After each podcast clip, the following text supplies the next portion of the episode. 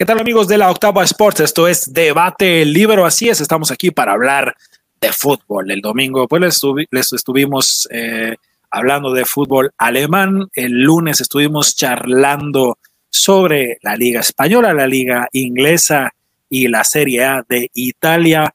Hoy les tenemos pues un especial porque el 16 de marzo de 1938 nace Carlos Salvador Vilardo en la Paternal Buenos Aires, uno de los entrenadores, además de, bueno, exfutbolista y médico, uno de los entrenadores más emblemáticos y casi, casi, pues, una especie de intelectual del fútbol. Así es que tenemos este programa especial sobre entrenadores. Les mando un saludo desde Alemania y se los mando a mis colegas y amigos David Nevares desde México y Darío Tobachán desde la Argentina. Un gran saludo, David, un gran saludo, Israel, hacia México y hacia Alemania sin escala desde Argentina y, por supuesto, a los oyentes de la Octave Sports. Y la Octave Sports, en realidad, que hace posible que Debate Libero esté entre todos nosotros en este universo, en este planeta llamado fútbol. ¿Qué tal Israel? Hola Darío, por supuesto el saludo a toda la gente de la Octava Sports, que nos da mucho orgullo formar de este proyecto de la nueva estación de radio, la primera estación deportiva 100% en México. Así que, pues gracias a la Octava Sports, vamos a tener noches de debate libero. Así que, pues, ¿qué les parece si comenzamos? El saludo, por supuesto, a toda la gente que nos escucha. Y quién mejor para hablar del doctor Vilardo que tú, querido Darío.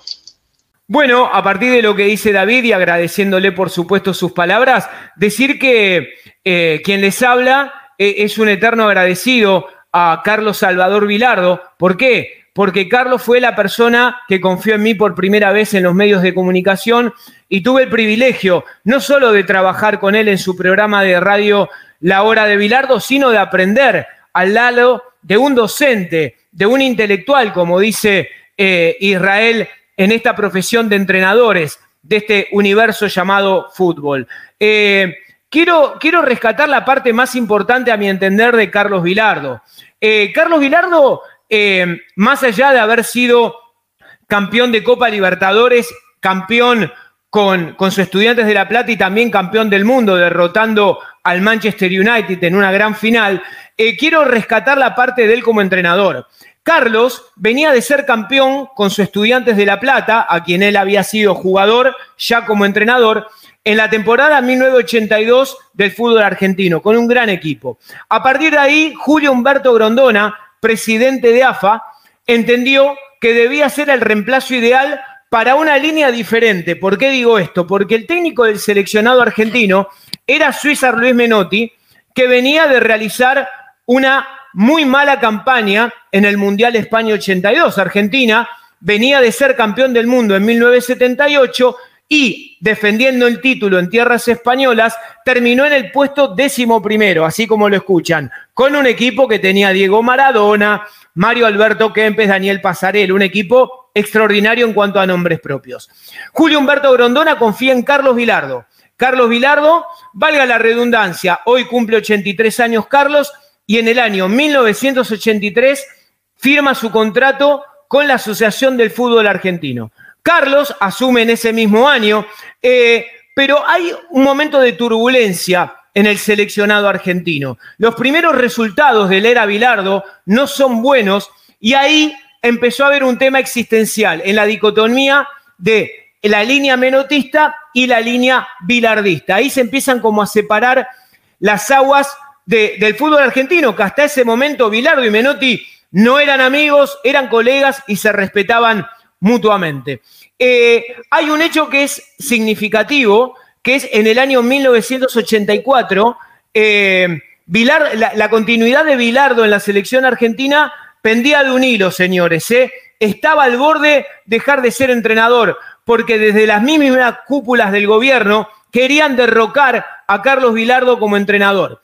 ¿Qué pasó? Argentina tenía una gira europea en 1984 que debía enfrentar a Suiza, a Bélgica y a la República Federal de Alemania. Esa gira creo que de alguna manera iba a mantener o no la continuidad de Carlos. El seleccionado argentino bien, vence 2 a 0 a Suiza en Suiza, vence en Bruselas a Bélgica 2 a 0 y el gran partido del era Bilardo previo al Mundial 86 es el que voy a mencionar.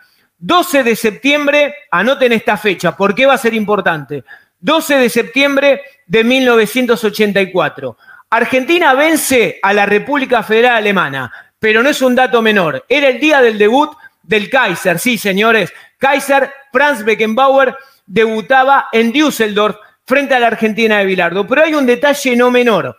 En rueda de prensa, cuando Carlos Vilardo anuncia el 11 de inicio que iba a saltar al verde césped en Düsseldorf, dice la línea de defensores, habitualmente de cuatro en el planeta fútbol, y cuando dice tres nombres propios, hace una pausa, dice los medios, hace la pausa y dice la, formación final. Un periodista argentino le pregunta, Carlos, discúlpeme, se equivocó, usted nombró solamente tres defensores.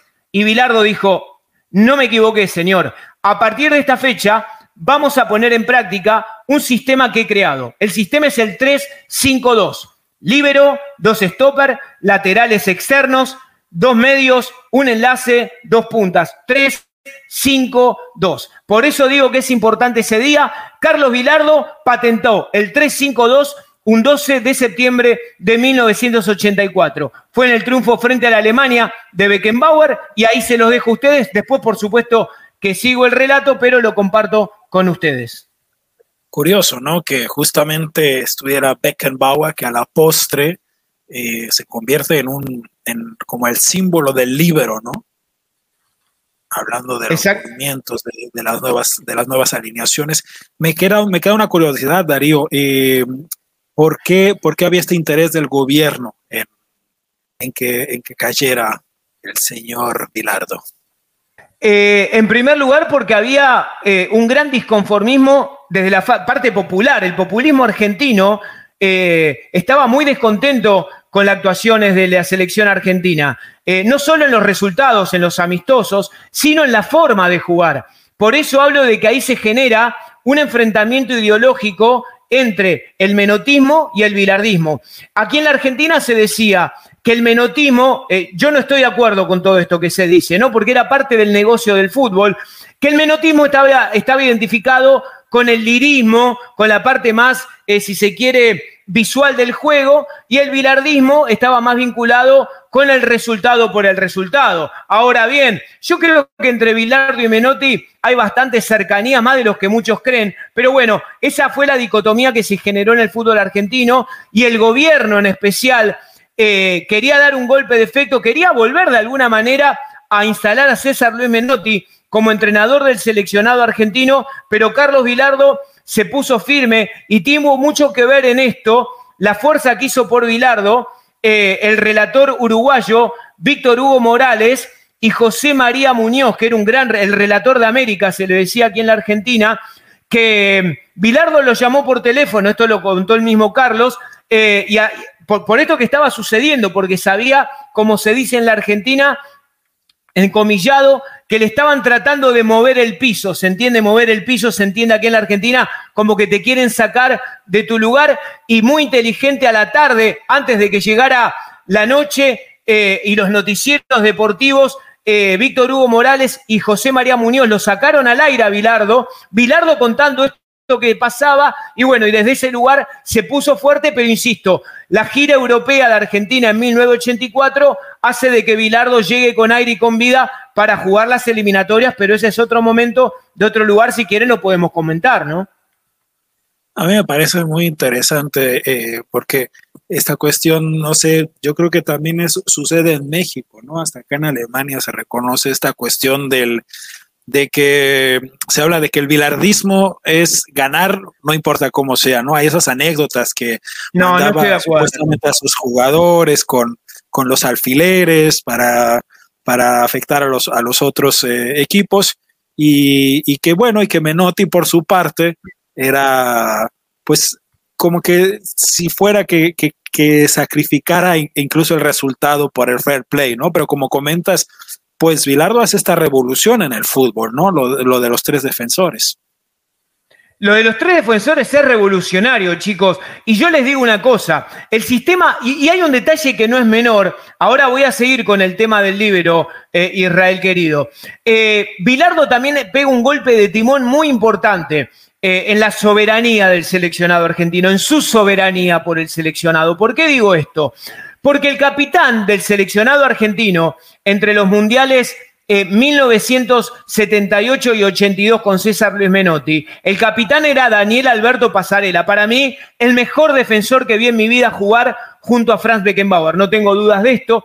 Pero más allá de esto, Carlos Vilardo se jugó por Diego Maradona, aunque no lo crean muchos allí en México o en otra parte donde nos van a estar escuchando. Les quiero contar que hasta en la Argentina se ponía en tela de juicio porque en ese momento Diego Maradona no estaba en un gran momento y se ponía hasta en tela de juicio si Diego debía jugar en la selección argentina, así como lo están escuchando. Y Vilardo da el golpe de timón y dice, el próximo capitán del seleccionado argentino va a ser, señores, Diego Armando Maradona. Hay toda una historia a través de la capitanía que de alguna manera los enfrentó internamente a Maradona y a Pasarela, ex capitán con capitán, porque eh, compartieron parte de ese ciclo de, Carlos Vilardo. Con respecto al menotismo y al bilardismo, quiero decir que, son eh, antagonías que se generaron dentro del fútbol argentino, porque en la Argentina se, les gusta mucho las grietas. Esto de particionar verde, eh, blanco, blanco, negro, Bilardo Menotti, eh, eh, populismo y, progresismo. Esto de que, de que se separa totalmente las aguas hace de que se haya generado este tipo de, situaciones. Y con respecto al libero, hay un, dato que sí. Para, para acotar un poquito, Darío, es un poco como, a lo mejor, no digo, no es, no es no es exactamente igual, ¿no? Por la, también por la envergadura de los entrenadores, pero un poco, pues en México llegó a haber estas rivalidades también, ¿no, David? Sí, cuando se hablaba, por ejemplo, de la Volpistas y la Puentistas, ¿no? Que fueron dos de las, de las corrientes que siguen por ahí, incluso todavía vigentes en el fútbol mexicano, aunque luego algunos niegan esa, esa, esa corriente de, de, entrenadores o que muchos fueron alumnos en el caso de la Volpe, por ejemplo, pero que algunos dicen, dicen que no, que no es verdad. No, yo quisiera retomar un poquito la anécdota de ese partido del 12 de septiembre del 84 que mencionabas, Darío, que significó el debut de Franz Beckenbauer al frente de la selección alemana. Y mira lo que después, eh, sin saberlo, iban a ser eh, rivales importantes porque dos años más tarde se vieron en la final de México 86 en el Coloso de Santa Úrsula y cuatro años más tarde nuevamente en la final, pero en el Olímpico de Roma. Sí, realmente las historias entre Bilardo y Beckenbauer y Beckenbauer-Bilardo, porque son dos, dos nombres propios que decoran nuestro planeta fútbol, nuestro adorable planeta fútbol. Y hay un detalle no menor. Eh, Beckenbauer en la rueda de prensa de aquel partido eh, venía de observar el partido Argentina-Bélgica, el amistoso, para sacar conclusiones para el partido que debía jugar con su Alemania.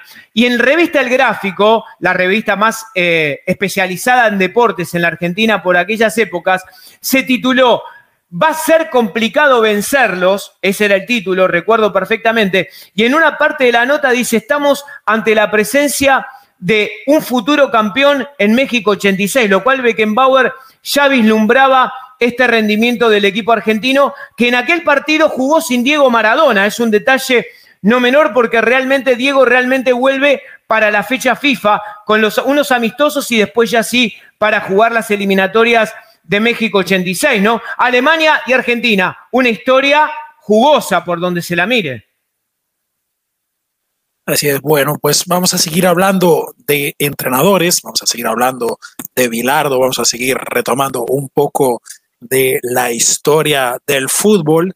Eh, ya les comentamos sobre pues esa conocida rivalidad del bilardismo, del menotismo. Vamos a ver cómo evoluciona, vamos a ver los cambios que existen en los entrenadores y nos iríamos al corte, pero antes, David, si nos puedes recordar eh, dónde nos pueden escuchar y que nos sigan en nuestras redes, ¿no? Recuerden Debate Libre lunes, martes, jueves, viernes y domingo. Además, redes sociales Debate Libero en Facebook, en Instagram, en Twitter. y por supuesto también el saludo grande para Enrique Veas y para toda la gente de Grupo Radio Centro y la Octava Sports por este nuevo lanzamiento de la única estación de radio 100% deportiva. Así que vamos al corte y regresamos. Y bueno amigos, estamos aquí en la Octava Sports, seguimos en Debate Libre, les estamos hablando en esta ocasión un programa especial sobre entrenadores conmemorando el cumpleaños del señor Carlos Salvador Vilardo, entrenador argentino, jugador, incluso fue hasta médico, un intelectual del fútbol que marcó este paso, eh, marcó el fútbol y marcó lo que significa ser entrenador. Así es que pues vamos a hablar de entrenadores y continuamos, ¿no? Mis estimados, nos estabas contando, Darío, sobre esa primera alineación, sobre ese primer eh, conformación del equipo que a la postre sería campeón. Claro, sí, la Argentina en, aquel partido frente a Alemania es donde, donde comienza eh, instalando este sistema del 3-5-2, lo cual si ustedes quieren, yo lo, recuerdo perfectamente, especialmente el alemán. No sé si David, me imagino, tal vez tenga algún tipo de dudas al respecto. No sé, ¿qué dice usted, David? ¿Qué dice usted? No, no, no, no. lo que pasa es que suena, suena bastante interesante eh, como lo planteas, ¿no? Eso de patentar el 352, entonces me da mucha curiosidad saber los nombres, los nombres que, que digamos, este, estrenaron esa, ese 352 que, que ya, pues a lo largo de los años se ha esparcido por todo el mundo, ¿no? Bueno, claro, mira, lo recuerdo. De la, sí, dime. ¿te acuerdas? sí, ¿cómo no voy a...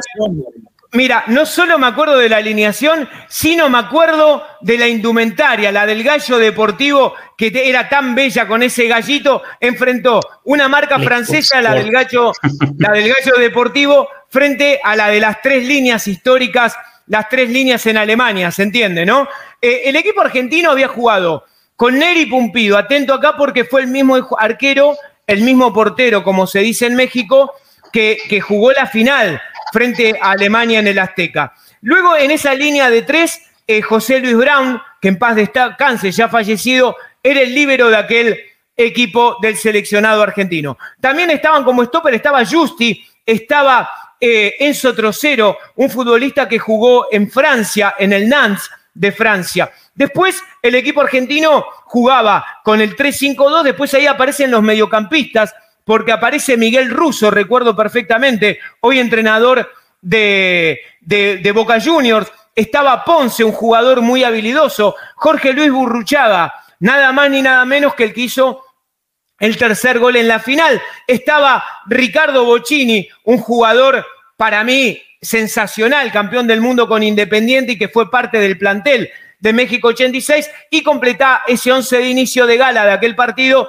Ricardo Gareca, hoy entrenador del seleccionado peruano, y Marcelo Troviani. Marcelo Troviani era un jugador sumamente habilidoso que ingresó unos minutos en aquella final frente a Alemania, pero claro, cuando vuelven los Diego Maradona y otros jugadores, tuvo que ocupar la banca de suplentes, ¿no? Oye, Darío, y bueno, me parecería interesante, eh, ya que nos comentas de la influencia de, los entrenadores, o sea, del señor en específico Carlos Vilardo, pues yo me había encontrado por ahí una especie de, árbol genealógico de, entrenadores, ¿no?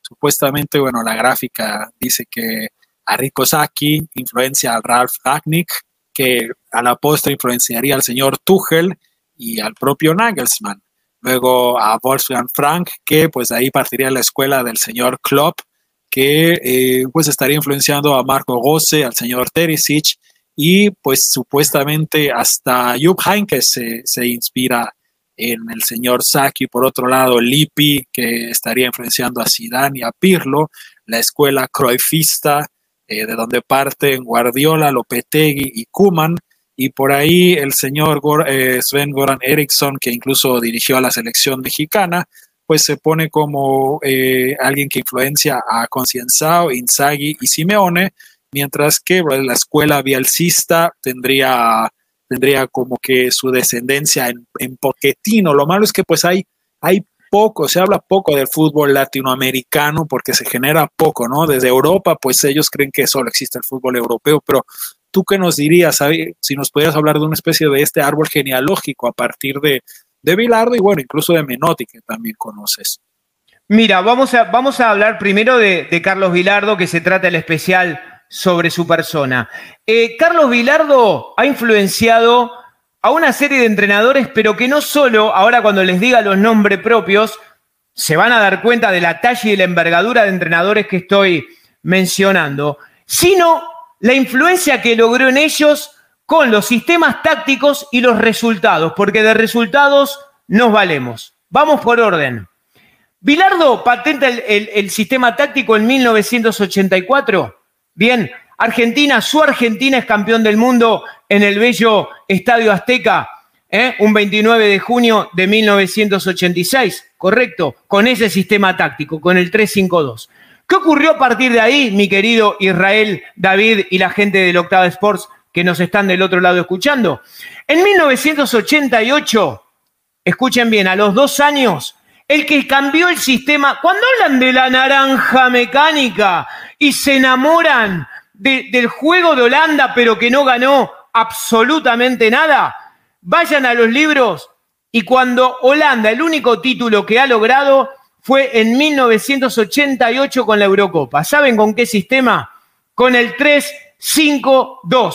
Ese mismo sistema lo influenció nada más ni nada menos que en Reinus Mitchell, el mismo entrenador que había llevado a Holanda en 1974 a la final frente a Alemania. Escuchan ese dato. Reinus Mitchell, 1988, Eurocopa que gana en tierras alemanas. Vamos por el 2, otro entrenador. 1990, ¿De quién hablamos? Claro que sí, de Franz Kaiser Beckenbauer. Kaiser, parte de nuestro emblema de debate libero. La Alemania de Beckenbauer gana el, Mundial de Italia 1990 con el 3-5-2 de Carlo Vilardo, con Augenthaler de libero, con Kohler de stopper y Guido Buchwald que hacía las persecuciones sobre Maradona en aquella final en tierras italianas. ¿Seguimos? ¿Quieren que siga? Obvio, hay más. 1984. 1984, señores, Mundial de Estados Unidos 94. Carlos Alberto Parreira, campeón de ese mundial con el sistema de Carlos. 3-5-2, ¿se entiende? ¿Quieren seguir? Corea-Japón 2002, los dos finalistas, Rudy Foller con Alemania y Luis Felipe Scolari, campeón del mundo, ambos jugaron con el 3 5, 2 de Vilardo. ¿Quieren algo más? Creo que no. Ay, bueno, como a lo que iba un poco, no sé a ti qué te parece, David, tú que también viviste acá en Alemania, como que acá se les olvida que había otras cosas, ¿no? A veces cuando hablan también del, fútbol total, que bueno, sí innovó, pero a veces un poco suena a, a, cuestiones que ya conocíamos, ¿no? Como aquel viejo Brasil, no sé qué opinas. Sí, no, y aquí lo, lo interesante y y por supuesto, lo más rescatable es que lo estamos escuchando de alguien que trabajó prácticamente de la mano con el doctor Vilardo, que lo conoce a la perfección, que por supuesto sabe de, fútbol y sabe mucho, y, que no, no, no, lo está contando cualquiera, ¿no? Está, es Darío eh, es una voz autorizada para hablar del doctor Vilardo. ya nos ha contado muchas anécdotas, por supuesto, pero qué mejor análisis que, viniendo de alguien que, estuvo ahí al ladito del doctor por mucho tiempo. Oye, y de, y de Menotti, ¿qué nos dirías, Darío? Porque no sé si estés, yo no sé si tú te acuerdas, David, en algún momento se habló de que fue Menotti. Yo tuve la oportunidad, yo no trabajé con él, no lo conocí tan de cerca como Darío conoció al señor Vilardo, pero bueno, estuve hablando con él, con, su mujer también, excelentes personas los dos, también se habla de él como otro de los intelectuales del fútbol, y, en México se comentaba que fue él el que le cambió la cara a la selección mexicana, que fue él el que convirtió al futbolista mexicano en un, en un futbolista competitivo, que fue él el que le cambió la mentalidad al tri. No sé tú qué opinas, David, no sé si habías hablado al respecto y qué nos dirías tú, Darío sí, bueno, David. Eh, está ese antecedente, ¿no? Mucha gente tiene en mente esa selección mexicana bajo el mando de Miguel Mejía Barón, que, por supuesto eh, destaca en esa primera participación en la Copa América de 1993, donde se enfrentaron en la gran final a esa Argentina de Batistuta, de Goicoechea y compañía, pero pues para muchos, como, como comentas, eh, no fue más que aprovechar el trabajo que realizó César Luis Menotti en los años previos, ¿no? Sí, todo lo que estás diciendo es tal cual como tú lo mencionas. Y, agregarle a Israel, me estaba haciendo la mención sobre César Luis Menotti.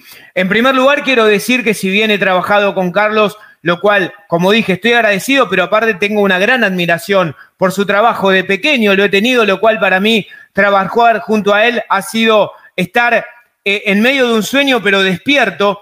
Quiero decir que tengo el mayor de mis respetos por César Luis Menotti, un entrenador que cambió la forma de pensar en la Argentina con respecto al seleccionado argentino. Quiero decir esto, en otras épocas no era bien visto jugar en el seleccionado argentino. Ustedes me preguntarán por qué. Porque estaba inmerso en una anarquía, porque estaba desorganizado, porque no había un proyecto serio. Entonces los futbolistas decían que si jugaban en la selección argentina, les iba a quitar prestigio para ir a jugar al fútbol europeo, así como se los digo.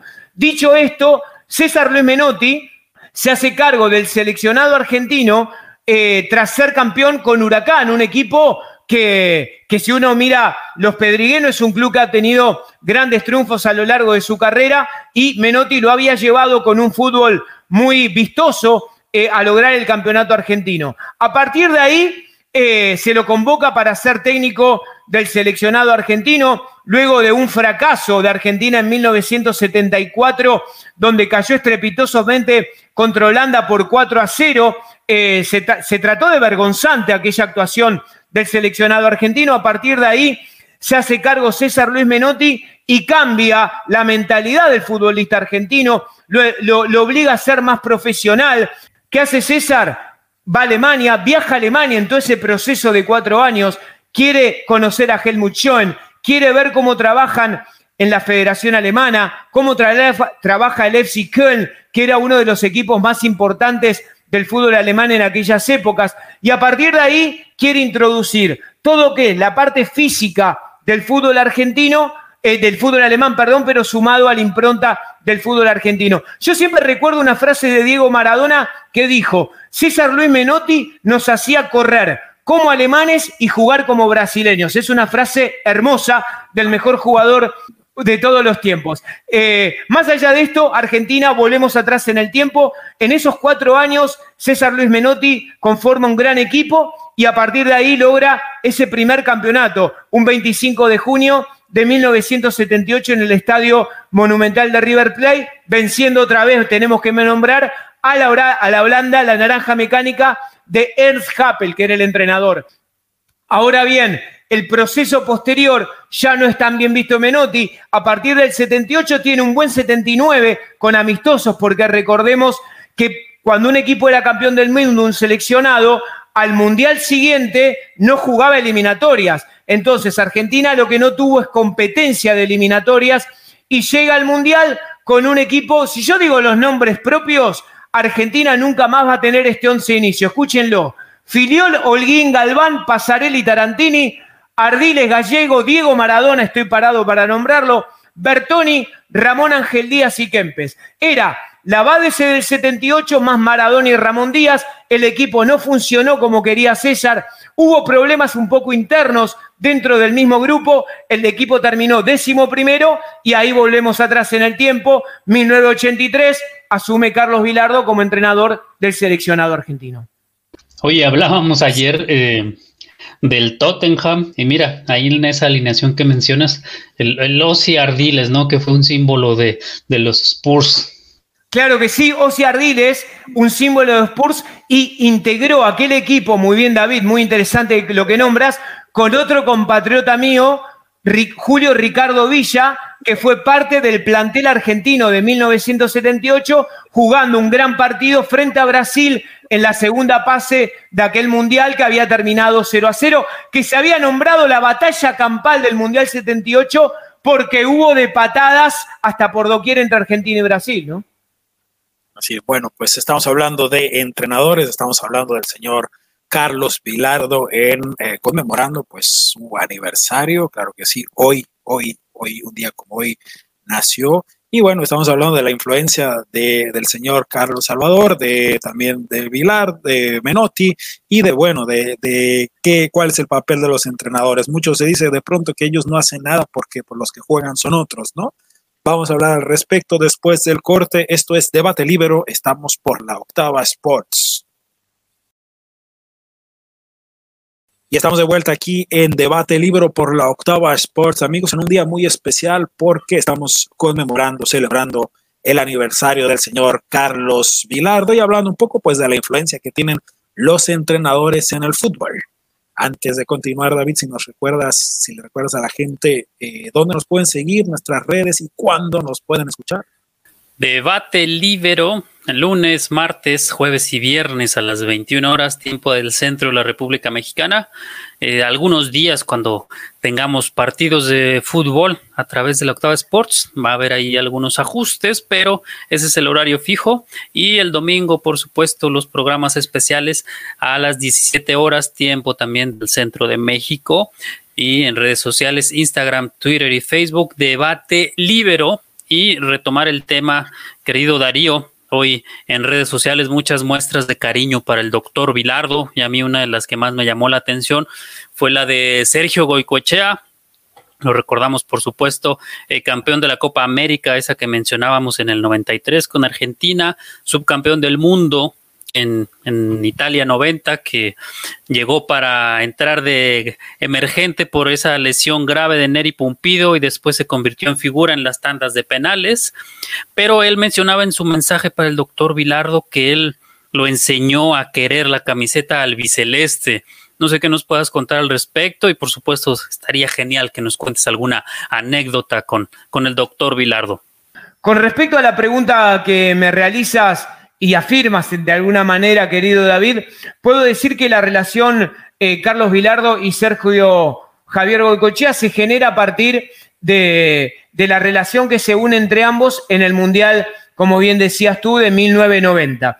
Eh, ¿Qué es lo que ocurre? El seleccionado argentino debuta perdiendo contra Camerún 1 a 0, gol de Oman Villic, y Argentina juega prácticamente su continuidad en el Mundial de Italia 90 en el segundo partido frente a la Unión Soviética. La Unión Soviética, que era el flamante subcampeón europeo porque venía de perder la final frente a Holanda en la Eurocopa 1988 diputada en la República Federal de Alemania. Era un partido realmente difícil eh, y lo que ocurrió fue que a los breves minutos del inicio del partido, el arquero titular, Neri Alberto Pumpido, sufre una dramática lesión, lo cual obliga a Carlos Vilardo a modificar dentro de un partido realmente de, de, vital importancia para el equipo de Bilardo, la inclusión del portero. Ahí bien, este es un detalle no menor. Cuenta Boicochea que fue clave cómo Bilardo lo mentalizó para quitarle cierta presión, porque él tenía que entrar en un momento muy delicado del partido. Bilardo le da la indicación, sabiendo ya que eh, Pumpido estaba lesionado, que haga tiempo en el lugar, porque él quería hablarle a Goicochea. Lo mire y le dice, Sergio, quédate tranquilo porque vos vas a ser el arquero de acá hasta que termine el Mundial, lo cual le quita cierta presión del momento. Esa es una primera anécdota importante y dramática. Pero la otra, que hace que la relación entre ambos sea mucho más fuerte, es cuando ya Bilardo no es técnico del seleccionado argentino. ¿Y por qué digo esto? El 5 de septiembre de 1993, Argentina recibe una de las bofetadas más fuertes en su historia. es derrotado 5 a 0 por Colombia en las eliminatorias para Estados Unidos 94 y mucho de la prensa y los medios de comunicación, más allá del festival de, fútbol que dio el equipo colombiano conducido por Valderrama, le caían mucho a Boicochea. Aquí había un programa que lo conducía Bernardo Neustar eh, y estaba invitado Sergio Boicochea a los pocos días del partido y entre ellos estaba invitado eh, José Sanfilippo, un histórico del fútbol argentino, eh, gran goleador allá en las décadas de los 50 y de los 60 del fútbol argentino, pero es bastante combativo a la hora de hablar y bastante de enfrentarse con los invitados. Sanfilippo le dice a Boicochea, nene, te comiste los, todos los goles, nunca tuviste reacción. Se lo dijo de una manera muy agresiva Y, aparte, y ese es hermoso, pueden ir a YouTube y buscarlo. Carlos Vilardo, que no estaba invitado al programa, se salió de su casa del televisor, se agarró su auto y se fue hasta el programa en vivo, señores, y apareció por atrás y se mete directamente en el programa, porque el, conductor dice, está entre nosotros, que llegó de sorpresa Carlos Vilardo. Carlos Vilardo lo mira a Gocoche y le dice, Sergio, nene, levántate, levántate porque vos acá no podés estar, te están faltando el respeto. Ahí se genera un gran enfrentamiento entre José Sanfilippo, la persona que estaba criticando y agrediendo a Goicochea, y Carlos Vilardo. A partir de ahí creo que se genera un afecto aún más fuerte entre Vilardo y Goicochea. Digo esto porque eh, ya en ese momento Sergio no era conducido por Vilardo, sino por Alfio Basile en 1993. Entonces, a sabiendas, esto es lo que marca qué, eh, qué estilo de entrenador y qué estilo de personaje nos regaló a lo largo de todos sus años Carlos Vilardo. Y esta es la anécdota, creo que para mí la más jugosa, que relaciona a Sergio Goicochea y a Carlos Salvador Vilardo. El señor Goicoechea también muy, muy recordado en México, también por aquella final, la primera me parece, a la que llega México de, Copa América, y pues gran actuación de Goicoechea. Eh, yo me acuerdo que después de aquel partido no todo el mundo lo recordaba con, tanto cariño al arquero, aunque bueno, a la postre todos sabemos que ha sido también un gran, un gran portero. Y hablando de esta confrontación, ¿no? De, de los periodistas, de los entrenadores, hay gente incluso que dice, lo comentábamos antes del corte, si los entrenadores no juegan, ¿por qué hablan? ¿Por qué dicen tantas cosas? ¿Por qué se cuelgan de pronto los éxitos si no están en el campo? Tú que estuviste con, con Bilardo y que lo acompañaste, que también eres preparador físico, ¿qué nos dirías al respecto, Darío? No, yo digo de que eh, el entrenador es determinante, que el entrenador es importantísimo, que el, entrenador es el que eh, tiene que armar un buen grupo. Vilardo, Carlos Vilardo siempre decía, para que un seleccionado, para que un equipo sea exitoso, hay tres patas que no deben fallar. Cuerpo técnico, futbolistas y dirigentes. Eh, en cuanto al entrenador, para mí es el péndulo, es lo que maneja el equipo, porque tiene que lidiar con 22, con 23 egos, porque tiene que lidiar con 22, con 23 emociones. Me estoy refiriendo a la cantidad de futbolistas que habitualmente hay en una plantilla de selección, porque tiene que trabajar con ellos día a día, porque Bilardo era un entrenador que se preocupaba hasta de cómo estaba conformada eh, el círculo familiar, le gustaba ir a las casas, a, a los lugares, a los domicilios de sus futbolistas, porque quería conocer cómo vivían sus futbolistas, en qué condiciones vivían, qué relación tenían con sus, con sus mujeres, y hasta hay un, un detalle que lo pinta de cuerpo entero. Carlos Vilardo iba y les decía a las mujeres desde qué lugar tenían que tener relaciones sexuales con sus, con sus parejas para que no los desgasten mucho físicamente y que lleguen bien a los partidos. Decía los días que debían tener sexo para llegar bien a los partidos. Era una cosa hermosa, Bilardo, era maravilloso. Él fue no solo el creador de un sistema de juego, sino de una manera de entender el juego. Lo de Bilardo trasciende el mismo juego. Por eso digo que Carlos Bilardo, más allá que yo tuve el privilegio de trabajar con él y de aprender con él, es un personaje adorable por donde se lo mire, ¿no? Y es que bueno, antes, eh, ¿te acuerdas, no? Ahora, ahora es distinto, ¿no? Pero los juegos de fútbol antes, pues tú escogías jugadores y ellos se ponían a jugar, ¿no? Y el jugador con, con alto puntaje o con habilidad metía muchos goles siempre y el que era malo, pues no hacía nada, ¿no? Y hoy los nuevos, los nuevos juegos de la consola de fútbol te incluyen las emociones de los jugadores, porque como mencionas, a veces cuando se habla de que un entrenador no, no hace nada, que él no juega, se nos olvida que está tratando con 22 personas, con preocupaciones, con miedos, como bien mencionabas, y que bueno, además que, que también sabemos y lo hemos comentado ya, cuando tú vas a jugar, cuando jugabas entre amigos, pues se trataba de meter eh, más goles que el rival y que no te metieran, ¿no? Y a veces siendo ganando, eh, te ganaban, y eso es pues también parte del entrenador, de saber en qué momento cambiar la estrategia. Una cosa que antes no se sucedía, pero ahora cada vez pasa más, ¿no? O sea, es un, elemento activo, un director de orquesta.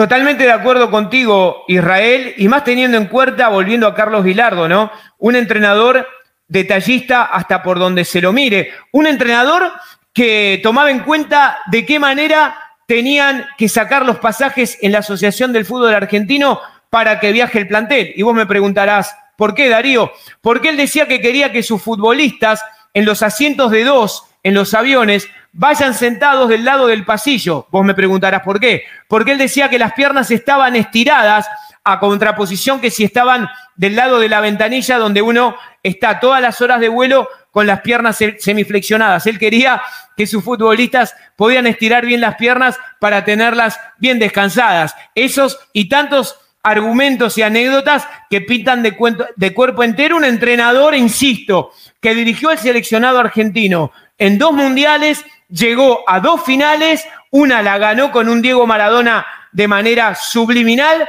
y la otra la perdió a cinco minutos del final frente a la, Alemania Frank Beckenbauer con un penal que sanciona eh, Codesal, que es hasta el día de hoy que es bastante eh, polémico, ¿no?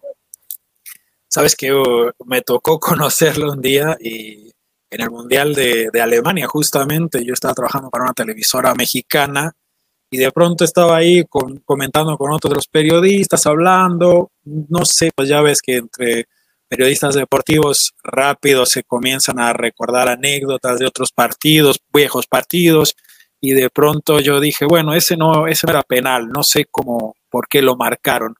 Y me hace una seña uno de los compañeros y, me, me, dice que allá atrás va, allá atrás va.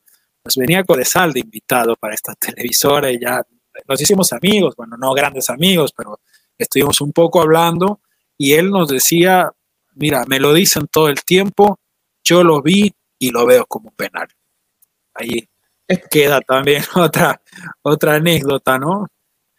Queda otra anécdota, queda otra anécdota, pero eh, más allá de esto sí quiero reconocer un penal polémico.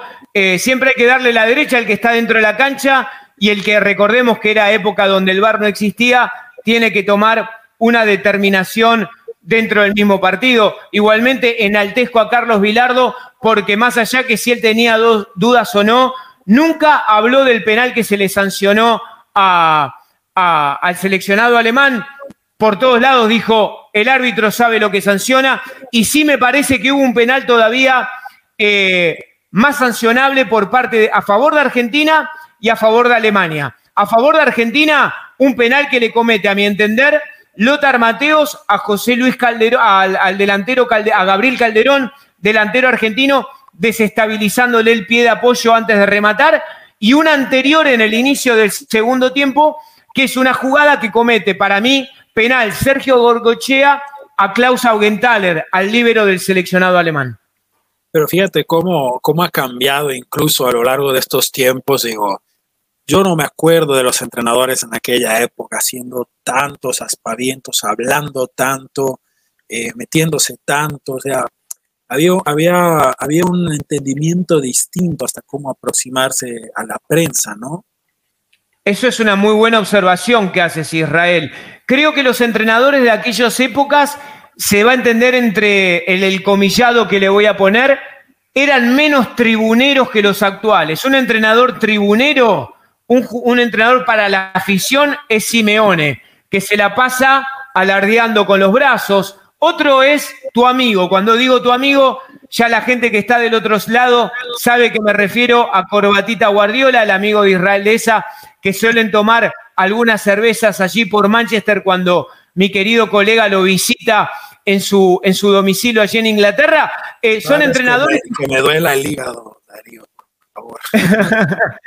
Eh, cuando, cuando, cuando hacen los alardes, Israel querido, cuando juegan para la tribuna, eso no se veía. Con Kimmich, ¿no? Cuando va ahí todo en el medio campo a agarrarlo, a abrazarlo. No sé. Exactamente. Eso, eso fue. este señor Exactamente. Eso que mencionas de Guardiola fue en un partido, en un Der Klassiker, Borussia Dortmund, Bayern Múnich, donde, donde Pep Guardiola había hecho jugar a Joshua en posición de central, lo había hecho muy bien, creo que había cometido un pequeño error, el partido igualmente terminó 0 a 0 y él lo primero que hace para la televisión, para la radio, para los aficionados, es cruzar todo el campo de juego haciendo alardes con la mano y sosteniendo. Él dice en una cuestión paternal, lejos de eso, para mí lo que hizo Guardiola, a mí no me gustó absolutamente nada. Pero relacionándolo con el presente. exactamente. Israel, un caballero que tenemos que cerrar, Darío. Se nos acaba el tiempo. Perfecto. Entonces eh, le vamos a decir a la gente que muchas gracias por seguirnos.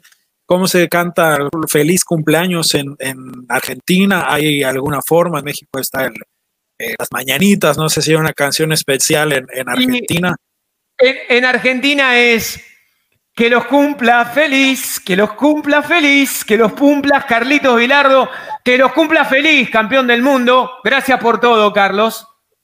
Y un fuerte abrazo desde Alemania, desde México y obviamente desde Argentina. Esto fue Debate Libero por la Octava Sports.